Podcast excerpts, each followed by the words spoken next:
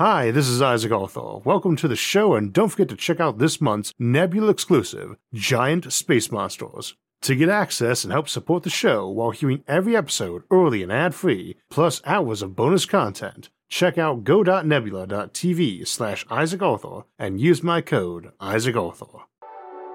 In science fiction, we often see immense starships attacking planets, crushing or besieging them, but in our own future, we may deploy powerful orbital fortresses to defend our world.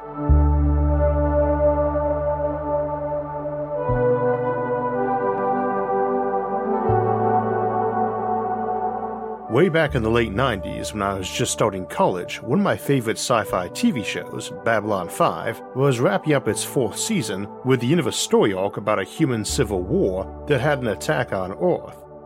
CGI was just starting to let us have grand space battles between large fleets instead of a handful of physical spaceship models, and so Babylon 5 and Deep Space Nine and some others were featuring episodes with dozens or even hundreds of ships flying around. In this climactic episode, the good guys manage to trick the defending fleet out of position and temporarily out of play and jump to Earth directly to begin the assault. Classically in sci fi, one or two ships are evenly matched against a planet, we even have the upper hand. But in the episode, we suddenly see a whole bunch of big orbital stations flick on, rotate into play, and begin firing high energy beams and volleys of missiles, and just start beating the heck out of the fleet. It is a great episode to end the penultimate season of one of science fiction's best TV franchises, but it got me rethinking a lot of classic space opera ideas about how space combat would work and challenged the tendency to think of planets as rare jewels in space that were terribly vulnerable to attack. That indeed a massive fleet rolling up to a planet was likely to be involved in a one sided fight, just not going the way we expected. And a lot of that would come down to orbital defense platforms and space fortresses, and that's our topic for today. What they are, what their strengths and weaknesses are, what combat with them would be like, and what life on them would be like, and when we might start seeing them. And if that sounds like fun, make sure to hit the like and subscribe button to the channel for future episodes. I think the first key point to discuss is the mobility issue. Planets are hard to miss and hard to move, unpredictably anyway. They generally move tens of thousands of miles per hour, but in very well known courses, and the sorts of energies needed to move them are immense and not likely to be something you could deploy quickly to move the planet out of line with a death ray or missile attack. Spaceships, on the other hand, are very mobile, but the problem is, under known physics, they need to use insane amounts of fuel and energy to move, and every bit of mass they devote to more armor and weapons slows them down or requires more engine. A defense platform orbiting a planet can avoid this as it doesn't need to move and can put huge amounts of armor on and weapons on. Racks of expendable missiles that can be fired rapidly help to cover some of the weakness it would have from not being very maneuverable it can fire them all off and be destroyed, so you just calculate its median lifespan of full scale conflict and make sure its weapons are built to fully discharge in that time. It's not likely an incoming fleet could jam your communication with groundside control, so they could remote control it from bunkers down on the planet, and you could have a backup automated firing system able to kick in if the comms were damaged or jammed. Or it could unspool a really long, thin antenna cable right down to the atmosphere to restore comms big missile boats in space, but it raises the issue of beam weapons and slower munitions, guided or unguided. And as we'll see, the mechanics on that have some flaws that tend to get overlooked in casual geeky chat on space combat. So let's begin there. A key aspect of space is that it is huge, just mind blowing in scale, and even the tiny little dot of space that is our orbital volume around Earth is immense. That difference in scale from orbital to interplanetary to interstellar is going to be very important, but begin by recognizing that spaceships don't just park near each other and fire weapons from a few miles away like old school ships of the line. A low orbital engagement is better compared to a pair of seagoing vessels attacking each other while one is in the Atlantic and the other in the Pacific. The engagement ranges only grow from there, and for context, Two big battleships throwing down in cislunar space might see one by the moon and another over our L5 Lagrange point, and the scale there might be to imagine two plastic ship models like they used to use in sci fi pre CGI and a distance between them of a couple hundred miles, rather than the couple hundred thousand they really are. At this range, a beam of light or any other electromagnetic radiation or gravity or any relativistic particles is taking just over a second to reach its target, but we had to double that because there's no guidance on the beam once it's fired, and you only know that target ship's location as what it was when light bounces off it and traveled to you, also taking a bit over a second. Even with highly automated tracking, targeting, and firing systems, that means your shot had about 3 seconds of enemy motion to deal with, Needless to say, any missile or solid slug has more flight time, but those might have guidance packages. If a ship is just moving along, it's easy to predict where it will be in 3 seconds, assuming you knew its velocity anyway, which is very likely at this range. They can't see you aiming at them and move either. The light from your ship travels at the same speed as your weapon. You cannot dodge a laser beam. However, you can randomly jitter around when you expect combat to be at hand, if I can make my ship accelerate sideways at 3g for 3 seconds, and pick a random direction for that to occur in, then anyone targeting me now has an uncertainty of my position of 132 meters, and assuming that's decently larger than my ship, which we will assume is a convenient saucer shape 13 meters in radius, they now have a 1% chance of any beam they fire into that uncertainty window actually hitting me. This tells us the de facto ranges of combat, as it's determined by how big your ship is, or at least how big its exposed cross section is, which is probably narrow with long spaceships likely being the norm.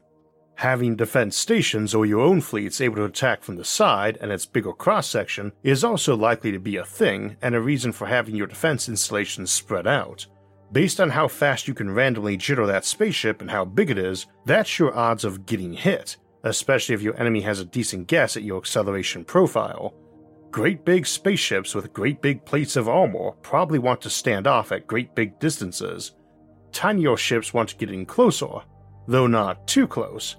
They want to be where the odds of being hit are lower than their odds of hitting you.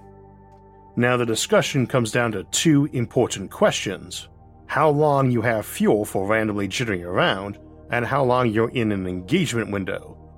It is entirely possible you might assault a planet with ground forces we discussed that in our episodes Planetary Invasions and more recently in Dropships some months back. But otherwise, there is no reason to slow down, and more to the point, not every element of your fleet needs to slow down. Your vanguard might not bother decelerating on approach and plow by the planet, if they are moving at 1% of light speed, that window of engagement is very short. They'll get to within the moon's distance of Earth and crash by and back out to that distance on the other side in roughly 2 minutes, they didn't slow down, so they have a lot of fuel to use for jinking around, and any guided munitions you have suffer a difficult intercept trajectory with those fast and brief targets. I should note though that their speed is not without issues, because at that speed, any object is hitting with huge force, including the space junk probably lying around any settled planet, even assuming they don't have automated mines that simply fragment into debris for such ships to hit which they do because it's the best defense against anyone ramming their planet with a spaceship or relativistic kill missile, intentionally or by accident, during open war or an act of terror or sabotage. One detection sets off any of the fragmenting cluster mines in the trajectory of the incoming object and wrecks its whole day. Buzzing by the enemy planet at high speed is a real option for forced assault but so is getting swatted like a fly or shotgunned by strategic debris deployment. And non strategic debris, too, as a space battle is going to start leaving wads of high speed shrapnel all over the place. The other end of that is fuel consumption. Those ships slowing down to engage, all using fuel to do that, now have less to jink around with. On the other hand, those orbital defense platforms presumably don't have that much, which is probably not true they're in an easy position to have a fuel stash and get refueled after or even during combat operations. Refueling can take place by matter or energy beam too, and that planet below has a lot of both to lend its sentinels. However, here's the big misconception about fuel use here. You do not need to burn any to jink around quite a lot. Let us imagine a pair of space fighters running parallel, and Ace and his wingman. The two can burn fuel to jink around, but they do not actually need to because they could have a thin tether between them and a winch, and swing around using that and reeling themselves in and out. Those tethers might be good for entire miles of separation, even with conventional materials, let alone those contemplated by options like space elevators and skyhooks, and you might have several backup and redundant ones able to clamp onto willing partners, allowing replacement if one ultra skinny wire gets broken. You can get a lot more elaborate with that setup, especially with multiple ships in a whole squadron, even having an automated system orchestrate slinging the ships around with detachable and reattachable cables. The key point is they can be doing random high G maneuvers constantly as they enter combat and without much fuel being used. The thing is, so can those big orbital behemoths. Indeed, many probably already would have tether systems in place, like skyhooks for easy refueling and resupply, or for electrodynamic tethering to regenerate their orbital momentum. We could imagine a large network of defense platforms all interconnected with cables, which would make signal jamming harder, potentially even with hard lines down to the planets below. They might be up in space but not actually orbiting. We'll get back to that later. A big fortress might also just extrude outward into segments like a bunch of spiders sharing a web. And you might also be having expandable fortresses like that to shield a planet from direct attack with a physical shield, since science doesn't seem to leave us many options for the classic cool sci fi force field. Though there are some, see our episode on force fields for further discussion. On the matter of dodging by fuel or by physical rearrangement of a connected system, it is important to understand that time is your ally for getting missed. If a rival planet in your solar system 10 light minutes away has a powerful laser array in orbit, then you make sure everything you have in space that's worth targeting is making a minor correction about that often. Applying 1% of a g of acceleration for 10 seconds every 10 minutes would be unnoticeable to those on board, and would move you a meter per second in some direction and have you over a kilometer away 10 minutes later. Thinking of large constructs, motions of this variety can also be achieved by having six telescoping protrusions that would extend and retract in each of the directions up, down, left, right, forward, and back. Even just having very long gun barrels you could extend out would do some of this positional changing, and every time one of them moves, the main body of the station does too even civilian space habitats, most of which would have plenty of ancillary space stations attached anyway. Their docks and space farms and power collectors and so on probably would do these minor tweaks of position constantly just as a matter of basic security. We're seeing that there is no major advantage to being one big block like a Star Trek Borg cube, though we also want to keep in mind that lasers and unguided beams aren't the only weapons in the arsenal. They're just very fast and thus accurate in space the flip side is that any missile, torpedo, or guided slug you fire at someone won't need a very advanced tracking system to get them. It's mostly about ensuring the weapons don't get blown up by beams before hitting. But armor matters too, and bigger is better in that regard, since an identical but larger object 10 times wider can keep a thousand times the guns and ammo on board, but needs only 100 times more armor to have it at the same thickness, so can afford thicker armor. This is the cube square law. It's the compensation bigger ships and stations have for being less maneuverable. They can afford thicker armor and more point defense weapons. And if those point defense systems are lasers or near light speed beams, they should be able to always detect and hit any sublight guided munition. This doesn't make those munitions useless, though. One option is deploying them before they strike, such as a directed blast from a shaped charge, or a Project Excalibur style bomb pumped laser, which would now be more accurate since the beam could be aimed and discharged closer to the enemy. They can also employ the technique of having a volley of missiles all connected with tethers and using those to jink around while flying in. They do not have to actually hit. They could all be nukes, bomb pumped lasers, or fragmenting devices that detonate once they reach range and before the laser point defense becomes a sure thing. Same for solid slugs, which might come out of a barrel as a munition but might spread out for the flight and then pick individual targets, or even retract back down to hit one spot very hard or in a rapid sequence. Those munitions might also simply be very heavily armored. Point defense will always have an advantage hitting things when closer with beams, but at the same time, there are likely to be real mechanical limitations on how fast a weapon can get on target and aim. Thus, you probably have an engagement window with any given defensive weapon system, and odds are the smaller ones will be able to track and fire faster. They also might be too weak to penetrate armor on a bigger munition or boarding shuttle. Whichever the case, we see that the future is likely to see a wide panoply of both spaceships and weapon types and sizes, and that the same is likely to be true of orbital defense systems. In the early days, in particular, such a platform only needs to be designed to take out unguided junk in space or dangerous asteroids. A given damaged ship or satellite leaking fuel or air might randomly twitch a lot while this is going on, but at a distance of just a few thousand kilometers and probably only briefly. Remember, a light or a laser beam moves a few hundred thousand kilometers a second, and even some robot drone isn't altering its trajectory much in a millisecond. You armor these early platforms because if a Kessler syndrome event occurs, they'll start taking damage, and they are the maintenance mitigation and debris clearance tools you have to work with in space. Of course, you could have weapons down on Earth too, and this is another reason why non beam weapons are important. An attack on Earth isn't going to use beams unless someone around a distant star is fielding a Nicoll-Dyson beam or quasar cannon with the intent of eradicating the actual planet.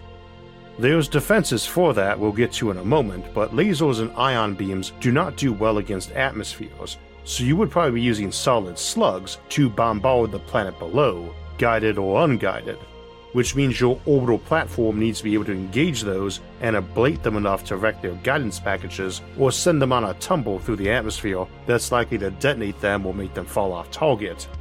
So you need to take those platforms out before invading. Point defense isn't limited to laser beams or flak cannons either. It can involve extending huge inflatable or extendable shields, which now have to be torn through before further attacking the station. We might put tens of meters of armor on a station, but also have it able to shoot out compacted shells, full of what's basically a solar sail that detonates a few hundred kilometers away from it into a big thin shield only a ten thousandth of a meter thick. I should also note that in addition to these purpose built defense platforms, orbital space around any planet may already include tons of solar shades, mirrors, and power collectors that can be rapidly released for defense, and that as orbital space fills up with junk, it makes every weapon less effective, which in turn benefits the defender. Not that they're likely be happy watching trillions of dollars of orbital infrastructure get torn to pieces, it's just a nice consolation prize. The Defender gains more time for coordination or reinforcements to arrive. They are protected down on the planet by their atmosphere, and those platforms likely have much thicker armor than any invading ships do. Every fragment becomes more dangerous at higher speed, so it presses the engagement slower and closer to the planet. And you do not want to be close to an orbital defense platform.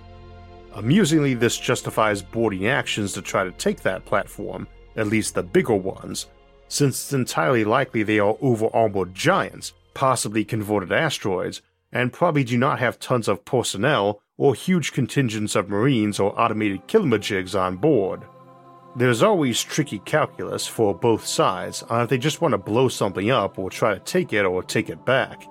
In sci fi, there's some self destruct device, and that's doable, but more likely you'd have all the hardware and systems encrypted so your enemy can't turn the platform against you, unless they had spies on board or many days to work at it, and you are not likely to embed a nuclear device in your station where it is sitting for many years over your planet waiting for some terrorists to get their hands on your self destruct codes. Admittedly, your station might have thousands of nuclear missiles on board, just not rigged to casually and intentionally kill all of you if someone knew the right code or your commander went insane. You also want a decent amount of personnel on board in your station that's too big for your planet, or planetary guns, to rapidly take apart themselves if someone gets their hands on engine control and tries shoving it down on your planet, the tactic known as a colony drop. And of course, part of a defense platform's job is going to need to be having the means and capability to take out a piece of orbital infrastructure or habitation that someone is trying to weaponize that way. To really think about how you build these defense platforms, you have to contemplate the intended means of attack, and how your platform can help with that. Fleets are a classic option, but we spent plenty of time on those already. What about a long range attack with something other than a directed asteroid? Let's say Mars fired on us with an RKM or relativistic kill missile. This is a guided slug moving at some high fraction of light speed, possibly even at ultra relativistic speeds. They can be deployed from neighboring planets or a neighboring stellar system, or even halfway across the galaxy. They are fairly stealthy but hardly invisible, and it is likely you would instantly detect that launch from a neighboring planet, except it's probably reaching you shortly after you see that launch, as it's moving at a high fraction of light speed. You will likely start pinging it the moment you have a hint of its existence, and it can start doing random jinking before that, or once you do that. But you either need to blast it with something moving at a similar speed or faster, like a laser, or you need to have something smaller it runs into, since anything it hits is going to crash into it with the power of nuclear ordnance. Your 11 ton slug moving at 87% of light speed is carrying 10 to the 21 joules of energy in it, the equivalent of a quarter of a million megaton nukes and more than both sides had at the height of the Cold War. That is not a ward in the event. The asteroid that we think wiped out the dinosaurs was at least a few thousand times more potent than that. But it's a terrifying weapon and is likely to be part of a salvo. RKM launchers, especially at interstellar range, can fire a chain of RKMs off, each following one just a bit faster, so they all arrive at the destination at the same time to clog your defense systems. But even if that 11 ton missile of doom is built out of something sturdy, like being one big slab of steel or uranium, which wouldn't be much bigger than you or I at that point, it still cannot survive running into even something the size of a piece of gravel or quarter. That quarter at 5.67 grams of mass would hit the RKM moving at 87% of light speed with 122 kilotons of explosive power, several times more than the atomic bombs deployed at the end of World War II. Indeed, even a dime would have more energy on impact than both of those bombs combined had. No more RKM, and honestly, that would be overkill. RKMs are insanely lethal, but their very nature makes them dangerously vulnerable. They can jink around too, but will be visible doing it, and you use a lot less energy scattering a bunch of dimes through the space a volley is approaching than the enemy uses sending up that RKM. Their speed makes it hard for them to detect and dodge or vaporize things themselves, and they are not going to have lots of room for detectors and point defense systems, but they may have some package for that. RKM size is likely to be some optimal exchange of the smallest object you can fit sufficient guidance and detection gear on to avoid easy destruction, so that taking them out is not super easy. In practice, you might start by firing off a projectile like the ones we mentioned earlier that detonates in an area and fills it with a thin spread foil shield, or tiny little pellets, along with some sensor drones to help track and guide and those pellets might have tiny little boosters to let them be tossed more accurately in the way of the RKM. Indeed, your pellets might all have tethers connecting them so they stay in a given volume, rather than continuing to spread out. You might fire a grid or net of tethers with lots of tiny weights at the junction, or thin film a micron thick with tiny beads spaced out at typical RKM cross sectional width. Even a microgram of matter, a billionth of a kilogram, is carrying as much explosive power as an entire crate of hand grenades. This is not going to vaporize an 11 ton slab of metal, but is going to leave it damaged and flying blind, and easy meat for layer 2 of defenses. There might be tons of these giant ultra thin screens hanging between it and the primary minefield full of more of these boxed up and waiting to blow out or unfold and simpler automated cannons that form the first wall of defense. These can be fired directly toward the munition or from the side to intercept it as it tries to plow into another facility or planet, and each wave of attack builds up more free defenses, though of course is also hampering your defensive efforts a bit and your civilian operations a lot more. This general approach also works against beam weapons, but mostly by rapidly building up a cloud to diffuse the energy. You may leave thin film shields on direct paths between you and enemy star systems with the intent of them giving you that brief instant of warning and defense so you could pop off defense clouds.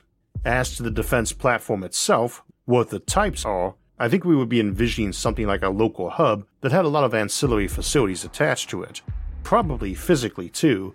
You may have tethers and wires out to each tiny sensor and weapons pod, even tens of miles away, just to avoid attempts at jamming or hacking or waiting to spool out and magnetically grapple to the pod so as to avoid being a navigation hazard during normal operations.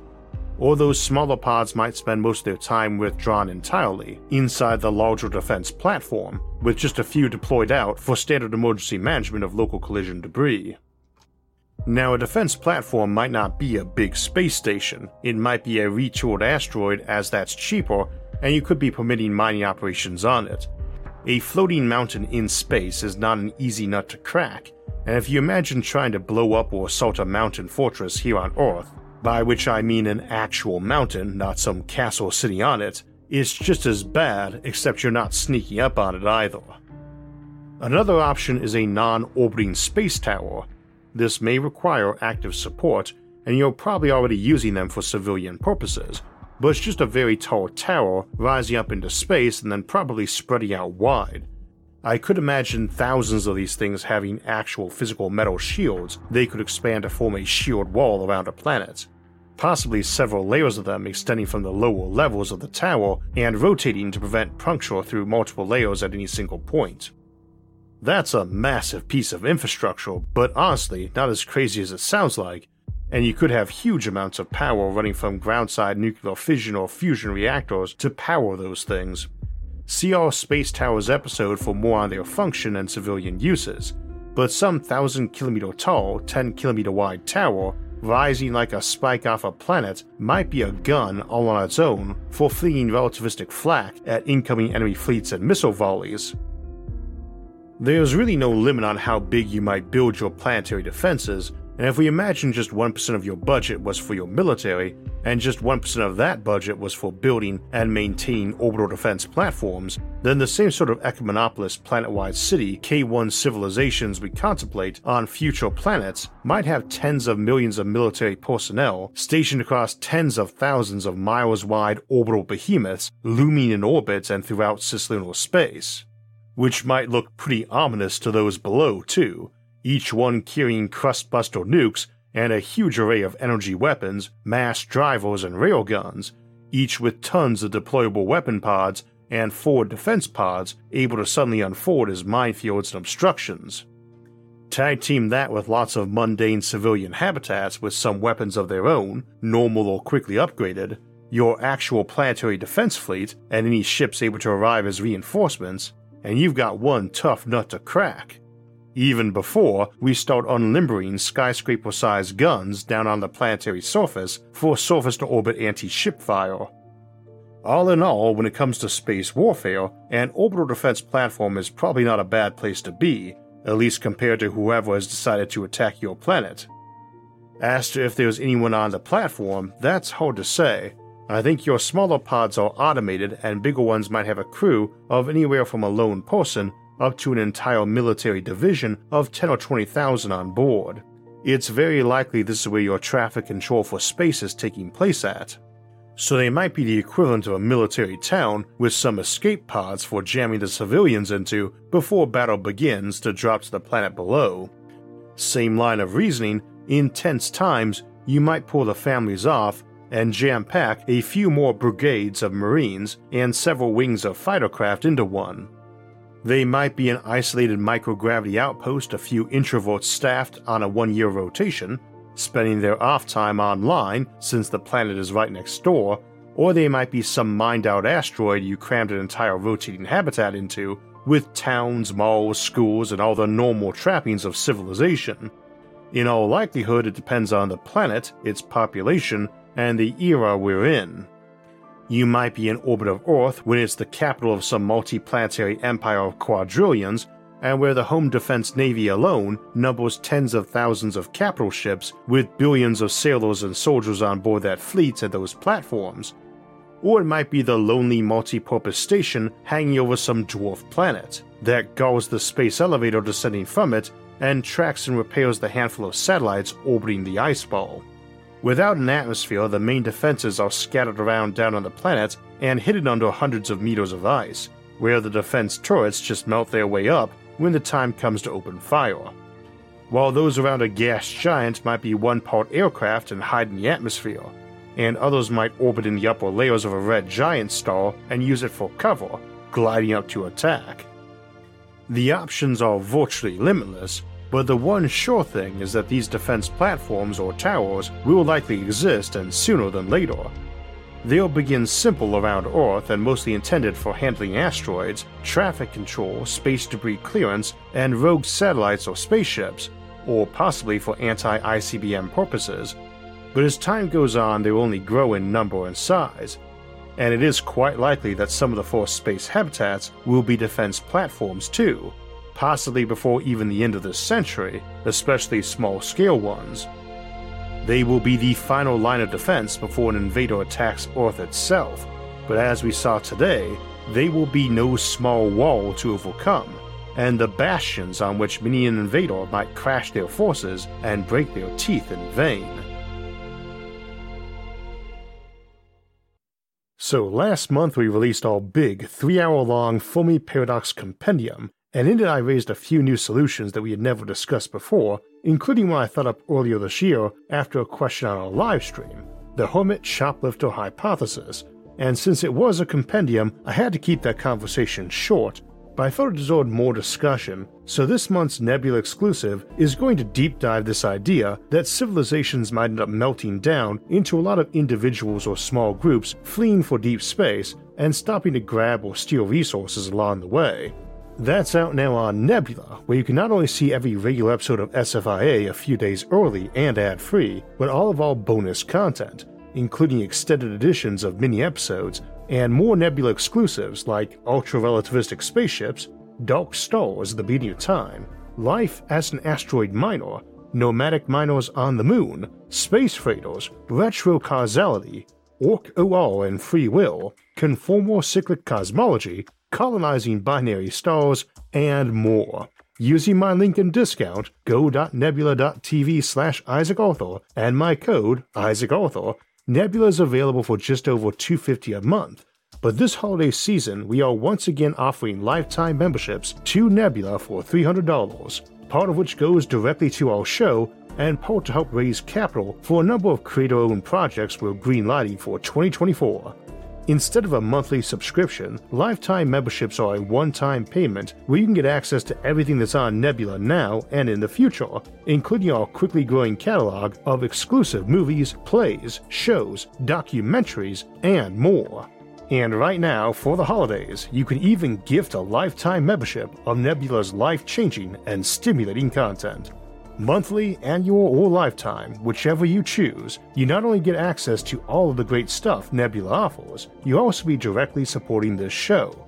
Again, to see SFIA early, ad free, and with all the exclusive bonus content like Hermit Shoplifter Hypothesis, go to go.nebula.tv slash Isaac Arthur. For anyone who is curious, I ended up making a number of bonus episodes recently for both YouTube and Nebula, like today's episode, our December Nebula exclusive, Hermit Shoplifter Hypothesis, and later this month, Will We Colonize Space? Along with last weekend's Space Hygiene episode, and I basically flipped a coin for which would go into which spots. Some will be rolling out in January and February too, and mostly a result of me having a bit of a creative bumper crop and some free time hence our fairly packed schedule for the month, call it a holiday gift, as I don't expect to keep up this tempo of production. We'll continue that holiday tempo with a discussion of how to select spaceship crews this Thursday, before returning to our Alien Civilization series for Sci Fi Sunday on December 10th, with a look at nihilistic aliens. Two weeks from now, we'll talk about ways to warp and manipulate reality on December 14th. In three weeks, we'll look at discussing silicon based life forms on the 21st, and then our bonus episode on if we will colonize space. After that, we will finish the month and year with clearing space debris on the 28th and our final livestream Q&A on Sunday, December 31st. If you'd like to get alerts when those and other episodes come out, make sure to hit the like, subscribe, and notification buttons. You can also help support the show on Patreon, and if you want to donate and help in other ways, you can see those options by visiting our website, isaacarthur.net. You can also catch all of SFIA's episodes early and ad-free on our streaming service, Nebula, along with hours of bonus content at go.nebula.tv slash isaacarthur. As always, thanks for watching and have a great week.